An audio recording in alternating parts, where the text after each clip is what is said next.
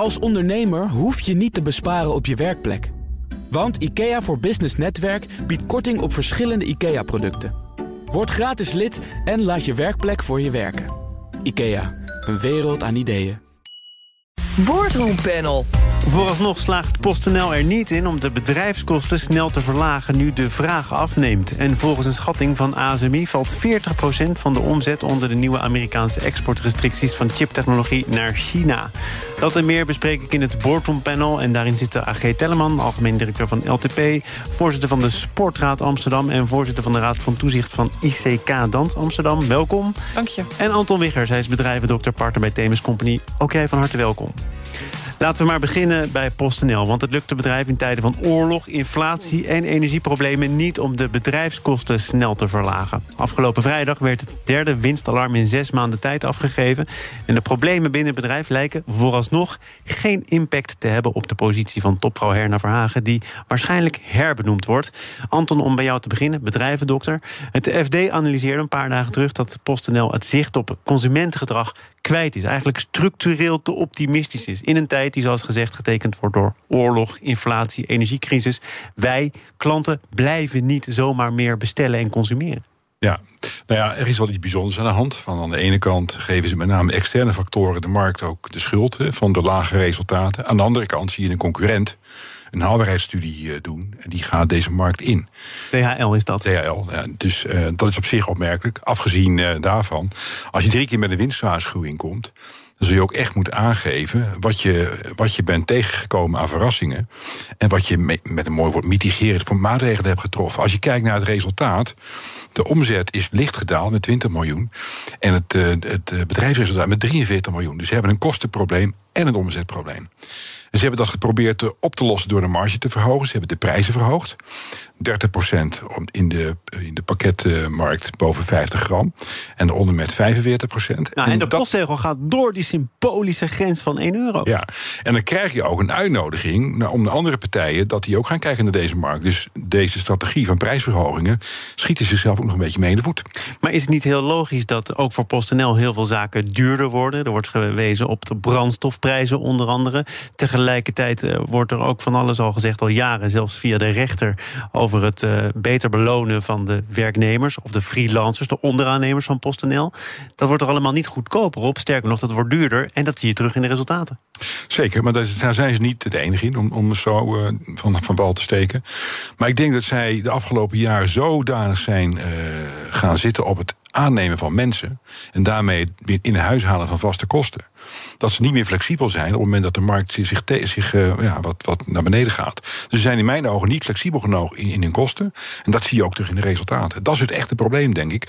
Afgezien van het feit dat ze lijken niet in control te zijn. Want normaal gesproken maak je scenario's voor situaties die zich voordoen. En dan ga je op zo'n scenario zitten. En dan zou je ook verwachten dat ze daar iets over communiceren.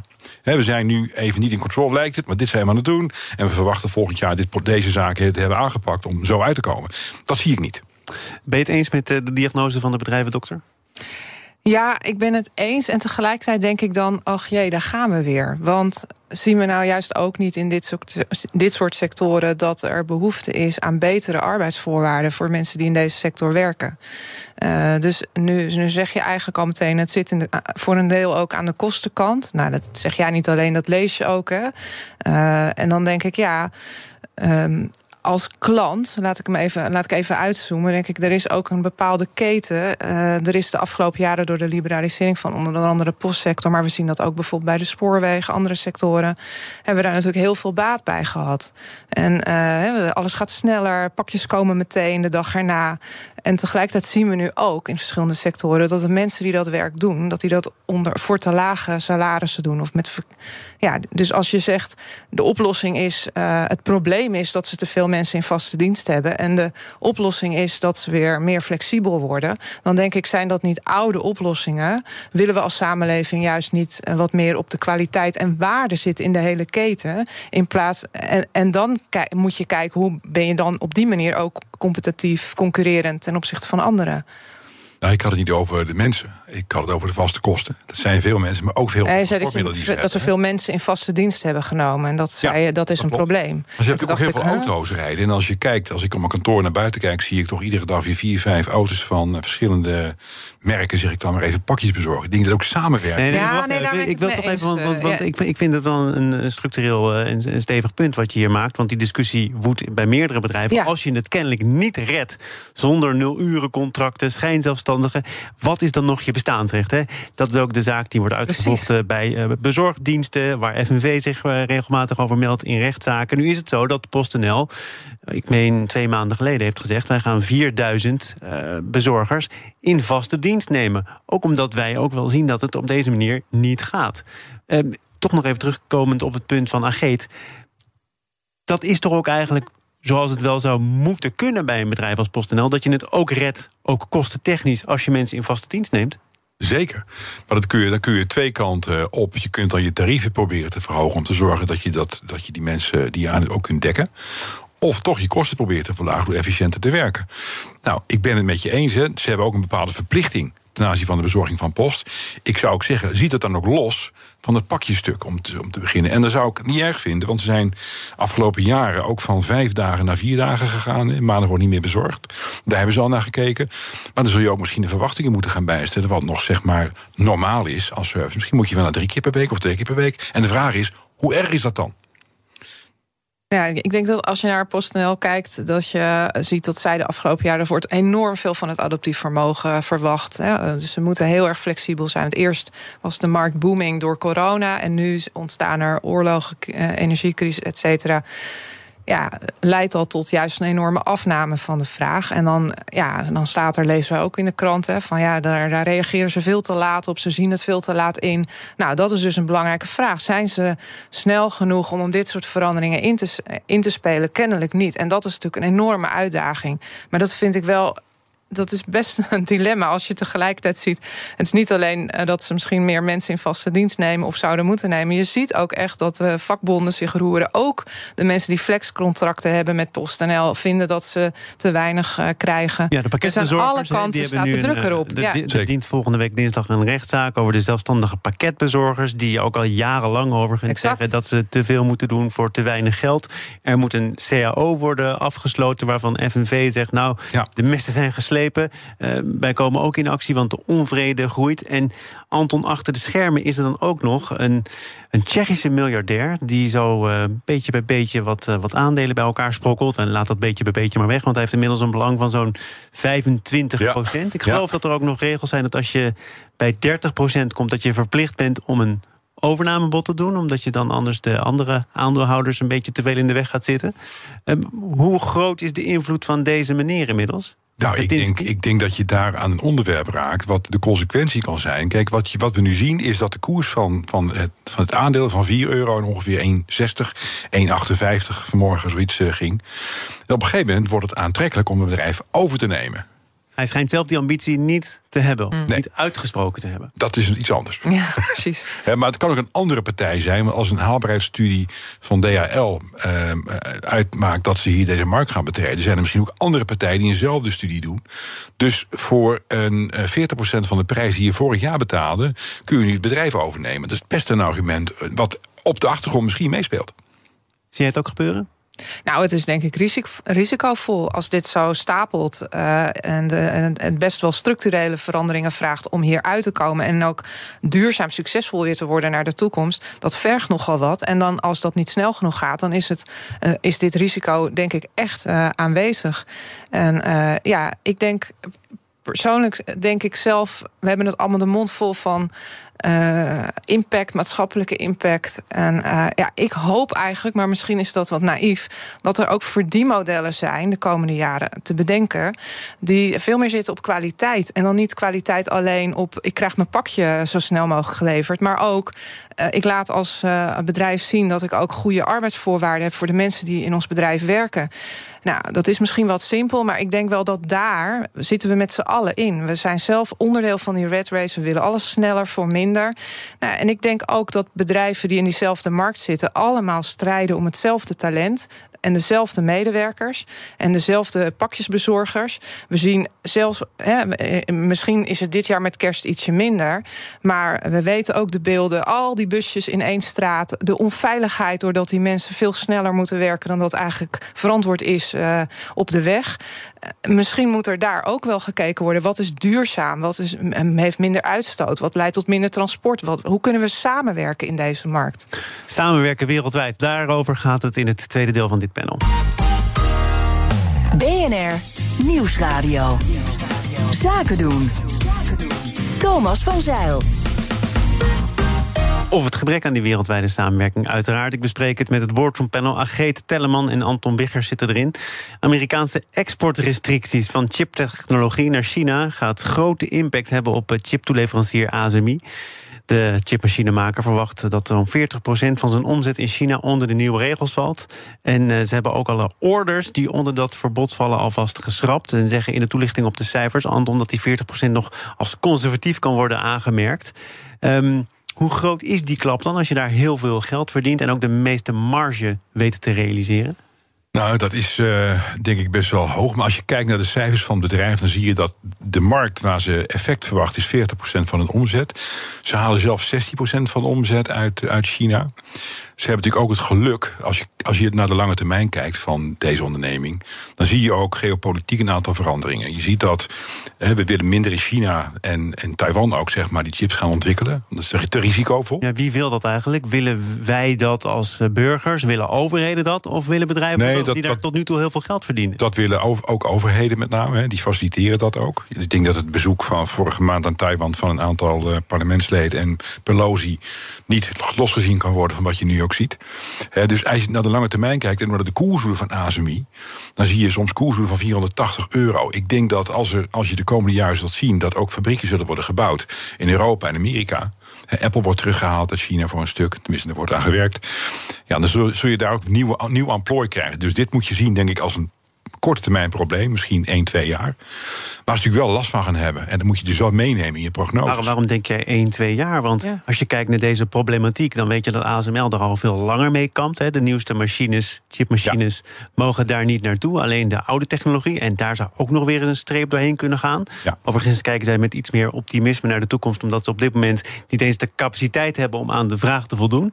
Maar afgezien daarvan, die hele strijd met China, die is al sinds Trump. Die is niet bepaald gaan liggen nu Biden uh, aan het bewind staat. Waarom denk je dat dit over 1, 2 jaar geen, geen thema meer is? Nou, het zal nog wel een thema zijn, maar ik denk dat het minder thema is omdat ze een alternatieven gaan kijken. En de vraag is enorm wereldwijd naar het product. Dus misschien gaan ze van China migreren naar andere landen. Dat zie je nu ook, hè, naar de Korea's en naar de Vietnams van deze wereld. Dus ik verwacht eerder dat ze daar naartoe zullen gaan. Ze hebben al een afschrijving gedaan op een investering in, uh, in Singapore, dacht ik. Dat heeft ze ook 150 miljoen gekost, uh, ruim. Dus ik verwacht eerder dat er een verschuiving plaatsvindt, waardoor die resultaten veel gaan herstellen. En dat ze ook zelf minder afhankelijk willen zijn van China. Want die politieke maatregelen heb je niet, heb je niet zelf in controle. Geet even slikken en weer doorgaan. Ja, ik, ik moet eerlijk zeggen, ik vind het wel een uh, spannende situatie hoor. Want uh, ik denk dat we zowel politiek, bedrijfsleven, samenleving hebben gewoon de afgelopen jaren enorm veel geld verdiend. Door juist handel te drijven met delen van de wereld waar ze echt andere waarden hebben dan wij. Of misschien hebben we wel gehoopt dat we door handel te drijven onze waarden ook uh, naar dat werelddeel kunnen verspreiden. En we worden nu toch wel heel hard wakker. En dat zien we met Rusland. Maar dat hebben natuurlijk, je ziet ook op de achtergrond.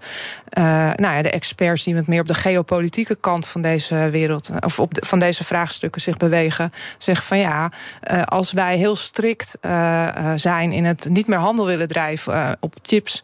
Industrie, in de chipsindustrie met China, dan zou dat ook wel eens China kunnen wakker kussen. Op een vervelende manier de agressie kunnen opstoken. Je krijgt hem terug. Je krijgt hem terug. En uh, nou ja, dan denk ik, oké, dat is wel een wake-up call... dat we misschien veel te lang naïef zijn geweest... en dat we eigenlijk al te ver daarin zijn. Want we zitten er gewoon aan alle kanten aan vast. Maar hoe ver vind je dat overheidsrestricties moeten of kunnen ingrijpen... in bedrijfsprocessen? Ik begrijp dat nou, ASMI zeker... uh, veel meer last verwacht ook van deze restricties... omdat daar relatief veel Amerikaanse managers actief zijn... en Amerikanen hebben een vergunning nodig... voordat zij producten of diensten uh, kunnen verlenen aan China. Nou ja, dat is toch eigenlijk best denk, wel vergaand? Dat is zeker vergaand. Maar kijk, ik, ik denk ook dat het voor bedrijven ook voor dit bedrijf is een. Je zou kunnen zeggen: wat is jouw ethische opvatting als bedrijf over deze ontwikkeling in de wereld? Uh, nou, daar klinkt niet heel veel van door. Maar dat is natuurlijk ook heel erg moeilijk. Uh, omdat je als je zelf zegt uit eigen beweging. Nou, misschien kunnen we beter niet meer handel drijven met chips met, met China. Want we maken China ook uh, nou ja, qua oorlogvoering sterker. Uh, dan heb je gewoon geen level playing field met andere bedrijven die dat wel blijven doen. Dus ik denk dat we daar dus wel echt de overheid nodig heb, hebben om wetten te maken waarbinnen alle bedrijven uh, op hetzelfde speelveld handel drijven in de wereld. En wat ik mis is eigenlijk, nou ik weet dat er wel aan gewerkt wordt, maar ik zou het heel belangrijk vinden dat het niet alleen Nederland is, maar dat de Europese Unie. Ik zou graag willen dat we daar echt vanuit visie en daadkracht een eigen beleid in ontwikkelen en een een gelijk speelveld voor bedrijven creëren, waar dan denk ik ASMI mee geholpen is. Want anders laten we het over aan Amerika. Ja, en ik denk dat Amerika ook in het geopolitieke verhaal niet iets is wat nu heel veilig en vertrouwd voelt voor Europese, eh, de West-Europese landen. Terug naar een Nederlands bedrijf met een Aziatische eigenaar, namelijk Tata Steel. Vakbond FNV vreest voor sluiting van Tata Steel in IJmuiden. Blijkt uit een brandbrief van de vakbond. En het risico bestaat omdat de toezichthouder de controles in de fabriek zou willen gaan aanscherpen, de koksfabrieken. En de provincie na het opleggen van boetes nu ook wel eens zou willen gaan kijken naar het intrekken van de vergunning. Want het kan niet zo blijven duren. En uh, vakbond FNV zegt, wij weten heus wel, het gaat om het verduurzamen. Het gaat om duurzaam staal op basis van waterstof. Maar voordat we zover zijn, moet er ook nog geld verdiend worden. En gun ons nou die tijd. En dat geld verdienen we op de oude manier. Uh, en als je nu al zegt, uh, we trekken de vergunning in... we gaan er nog eens kritisch naar kijken... dan leidt dat tot een sociale ramp, tot werkloosheid in de regio. Zelfs de sluiting van de mijn in Limburg wordt erbij gehaald. Um, is het een te hoge toon van FNV... of is dit wel gewoon een boodschap die ook eens een keer gehoord mag worden? Nou ja, het is ook een frame, denk ik. Dat is wat je ziet, uh, wat je altijd ziet. Want wat ik mis in alle communicatie, ik heb de stukken nog eens even op nageslagen. Ik mis in de stukken die genoemd zijn de afgelopen dagen niet één. Er wordt niet één regel besteed aan de gezondheid van de mensen. Nou, ik heb uh, Gerrit Idema gehoord uh, op Radio Noord-Holland. Hij oh ja. is vakbondsbestuurder van FNV. En hij zei: Ik vind dat omwonenden op dit moment heel veel hebben bereikt. Het houdt ook wel een keer op. Ja. Ja, nou ja dat. Uh zeggen, zes het al. Zou je kunnen ja, zeggen. Nou ja, vind je dat? Nee, ja, dat, dat, dan zegt hij dus eigenlijk... het wordt nu tijd om even niet te veel naar de gezondheids... daar hebben we nu wel genoeg aandacht voor gehad. We gaan nu even kijken naar de sociaal-economische belangen. Ja, ik denk op zich dat dat een heel terechte uh, uh, vraag om aandacht is. Uh, we moeten niet onderschatten hoe in het verleden Hoogovens... nu Tata Steel een enorme belangrijke rol... aan werkgelegenheid, sociaal-economisch belang... dat is verweven met de regio. En heel veel mensen die daar werken... en dat zijn zijn er niet weinig. Die krijgen nu te horen, eigenlijk een beetje hetzelfde als we met de boeren doen. Jouw werk is nu fout wat jij doet, en dat leidt tot hè, hele zieke mensen. Moet je niet meer doen, is verkeerd. Leidt ook tot zieke mensen, hè? We kennen maar dat is natuurlijk wel de risico's, ja. die zijn ook onderkend door Tata. En ik vind dan wel, als de FNV zegt... ja, jongens, laat ons nog even zeven jaar doorgaan... en dan komt het allemaal goed. En we weten dat dat soort projecten, hè, nieuwe fabrieken bouwen... kan ook wel eens uitlopen in de tijd. Ja, als dat echt... We weten nu ook hoe ongezond die regio is... om in, in op te groeien en te leven. Ja, dan is eigenlijk elke dag eigenlijk te lang. Anton, toch heb jij uh, blijkbaar die omwonenden in de discussie van de afgelopen dagen gemist? Ja. Het belang van die omwonenden? Ja, als ik de, de FNV-site nog eens op na heb gekeken, heb ik vanmorgen gedaan. Dan vind ik het eigenlijk niet terug. Het is ook inderdaad de afweging. Ik snap het ook wel. Ik vind dat het prima is om het te hebben over de zakelijke kant van dit verhaal. Uiteindelijk moet je die investeringen wel gaan uh, terugverdienen. Maar vaak ga je eerst investeren en daarna ga je resultaat maken. En zo'n investering is afhankelijk van de resultaten die je voorspelt. Dus wat de FNV zegt, is dat eerst de komende jaren winst moet worden gemaakt om te kunnen gaan, uh, om te gaan nou, er, wordt er wordt natuurlijk al verduurzaamd bij Tata Steel. Ik heb toevallig ja. twee dagen geleden nog met een woordvoerder van het bedrijf gesproken. Omdat ja. er een voorcontract is gesloten met Ford. Hè. De eerste grote klant die die duurzame staal op basis van groene waterstof ook echt daadwerkelijk gaat afnemen. Ja. ja, uit zijn woorden maak ik op dat er met man en macht wordt gewerkt aan het verduurzamen van dat enorm grote bedrijf. En jij weet zelf ook wel, dat is niet volgende maand klaar. Nee, maar dat geloof ik ook. Ik denk ook dat je wat dat betreft de plannen die er zijn nog eens een keer moet gaan uitleggen en zeggen: Nou, waar staan we nu? Zijn we op koers al dan niet? En dan moet je ze ook de tijd gunnen om het te regelen. Maar stel dat je op koers bent, wat dan? Dan weet je alsnog dat het jarenlang gaat duren. Maar de uitdaging, ik vind ook, je zou net hetzelfde over de politiek kunnen zeggen. Want nu de hele tijd boetes en dan op een gegeven moment dreigen met we halen de stekker uit. Je mag niet meer de fabriek openlaten. Waar zijn de plannen oh, voor deze regio? Want we hebben het allemaal jarenlang. We, hè, het is ook door, door de besluitvormers en de handhavers is het jarenlang toch gedoogd. Of, of in ieder geval niet geconstateerd. Totdat bewoners zich gingen roeren. En dan denk ik, oké, aan de ene kant, waar is de dialoog? Ik neem aan dat daar de mensen die werken bij Tata Steel... dat dat dezelfde mensen zijn als die aan de keukentafel zitten... met mensen die ook last hebben qua gezondheid eh, van deze uh, fabriek. Dus wat wil deze regio zelf? En, en hoe zorgen we? Misschien is er wel een, uh, een, een deal te maken tussen publiek en privaat... dat je Tata Steel wat gaat helpen om te versnellen met de verduurzaming... waardoor de volksgezondheid sneller ook uh, nou ja, beter wordt. En dan denk ik, ja, slotgedachte, want daar zijn we bijna aan toe. Als je die hebt. Nou, ze hebben een aantal maanden geleden aangegeven dat ze een paar honderd miljoen hadden vrijgemaakt om te investeren in de duurzame toekomst. Zonder dat ze aangaven waar die duurzame toekomst zich zou afspelen. Dus misschien is het wel een optie om eens een plan te maken. wat gaat met de regio gebeuren zonder deze onderneming? En wat komt daarvoor ja, in de plaats? Daar heb je dan tijd genoeg voor. Dus werk zat, of uh, ja, het is heel hard. Mensen zijn, eh, de mensen zijn heel welkom, denk ik, in andere sectoren. Maar dat is, uh... Jullie waren heel welkom, maar er zit ook een einde aan. Anton Wiggers. Helaas. Partner bij Themis Company. En Ageet Telleman, algemeen directeur van LTP Business Psychologen. En voorzitter van de Sportraad Amsterdam. En de voorzitter van de Raad van Toezicht van ICK Dans Amsterdam. Dank. Boardroom Panel wordt mede mogelijk gemaakt door NCD. De Nederlandse Vereniging van Commissarissen en Directeuren. Het inrichten van je eigen zaak is best wel wat werk. Daarom biedt IKEA voor Business Netwerk 50% korting op interieuradvies. Word gratis lid en laat je werkplek voor je werken. IKEA, een wereld aan ideeën.